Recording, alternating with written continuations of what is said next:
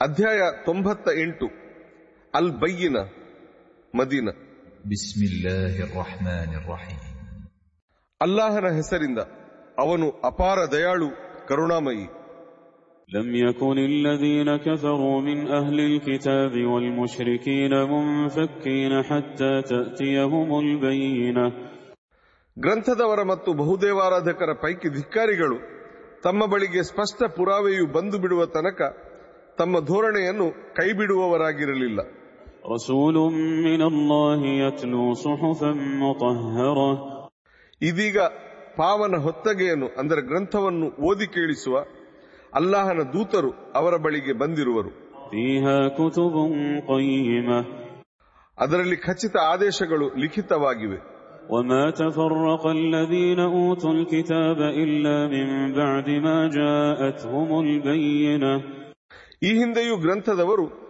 ತಮ್ಮ ಬಳಿಗೆ ಸ್ಪಷ್ಟವಾದ ಪುರಾವೆಗಳು ಬಂದ ಬಳಿಕವಷ್ಟೇ ಛಿನ್ನ ಭಿನ್ನರಾಗಿದ್ದರು.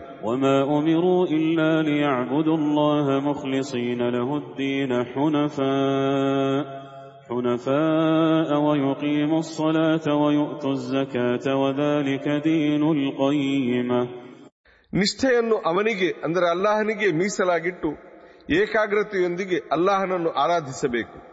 ನಮಾಜನ್ನು ಸಲ್ಲಿಸಬೇಕು ಮತ್ತು ಜಕಾತನ್ನು ಪಾವತಿಸಬೇಕು ಇದುವೇ ಸ್ಥಿರವಾದ ಧರ್ಮ ಎಂದೇ ಈ ಹಿಂದೆಯೂ ಅವರಿಗೆ ಆದೇಶಿಸಲಾಗಿತ್ತು إن الذين كفروا من أهل الكتاب والمشركين في نار جهنم أولئك هم شر البرية ಗ್ರಂಥದವರ ಹಾಗೂ ಬಹುದೇವಾರಾಧಕರ ಪೈಕಿ ಧಿಕ್ಕಾರಿಗಳು ಸದಾಕಾಲ ನರಕದಲ್ಲಿರುವರು ಅವರೇ ಅತ್ಯಂತ ನೀಚ ಜೀವಿಗಳು إن الذين آمنوا وعملوا الصالحات أولئك هم خير البرية ವಿಶ್ವಾಸಿಗಳು ಮತ್ತು ಸತ್ಕರ್ಮಗಳನ್ನು ಮಾಡಿದವರು ಖಂಡಿತ ಅವರೇ ಅತ್ಯುತ್ತಮ ಜೀವಿಗಳು جزاؤهم عند ربهم جنات عدن تجري من تحتها الأنهار تجري من تحتها ال...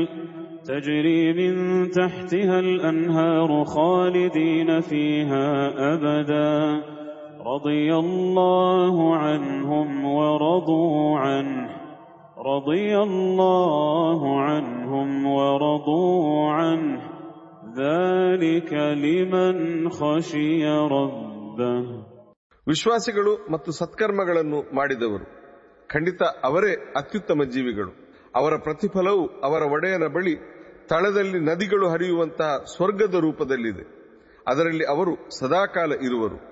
ಅಲ್ಲಾಹನು ಅವರಿಂದ ಸಂತುಷ್ಟನಾಗಿರುವನು ಮತ್ತು ಅವರು ಅಲ್ಲಾಹನಿಂದ ಸಂತುಷ್ಟರಾಗಿರುವರು. ಇದು ತಮ್ಮ ಒಡೆಯನಿಗೆ ಅಂಜುತ್ತಿದ್ದವರಿಗಾಗಿ ಇರುವ ಪ್ರತಿಫಲ.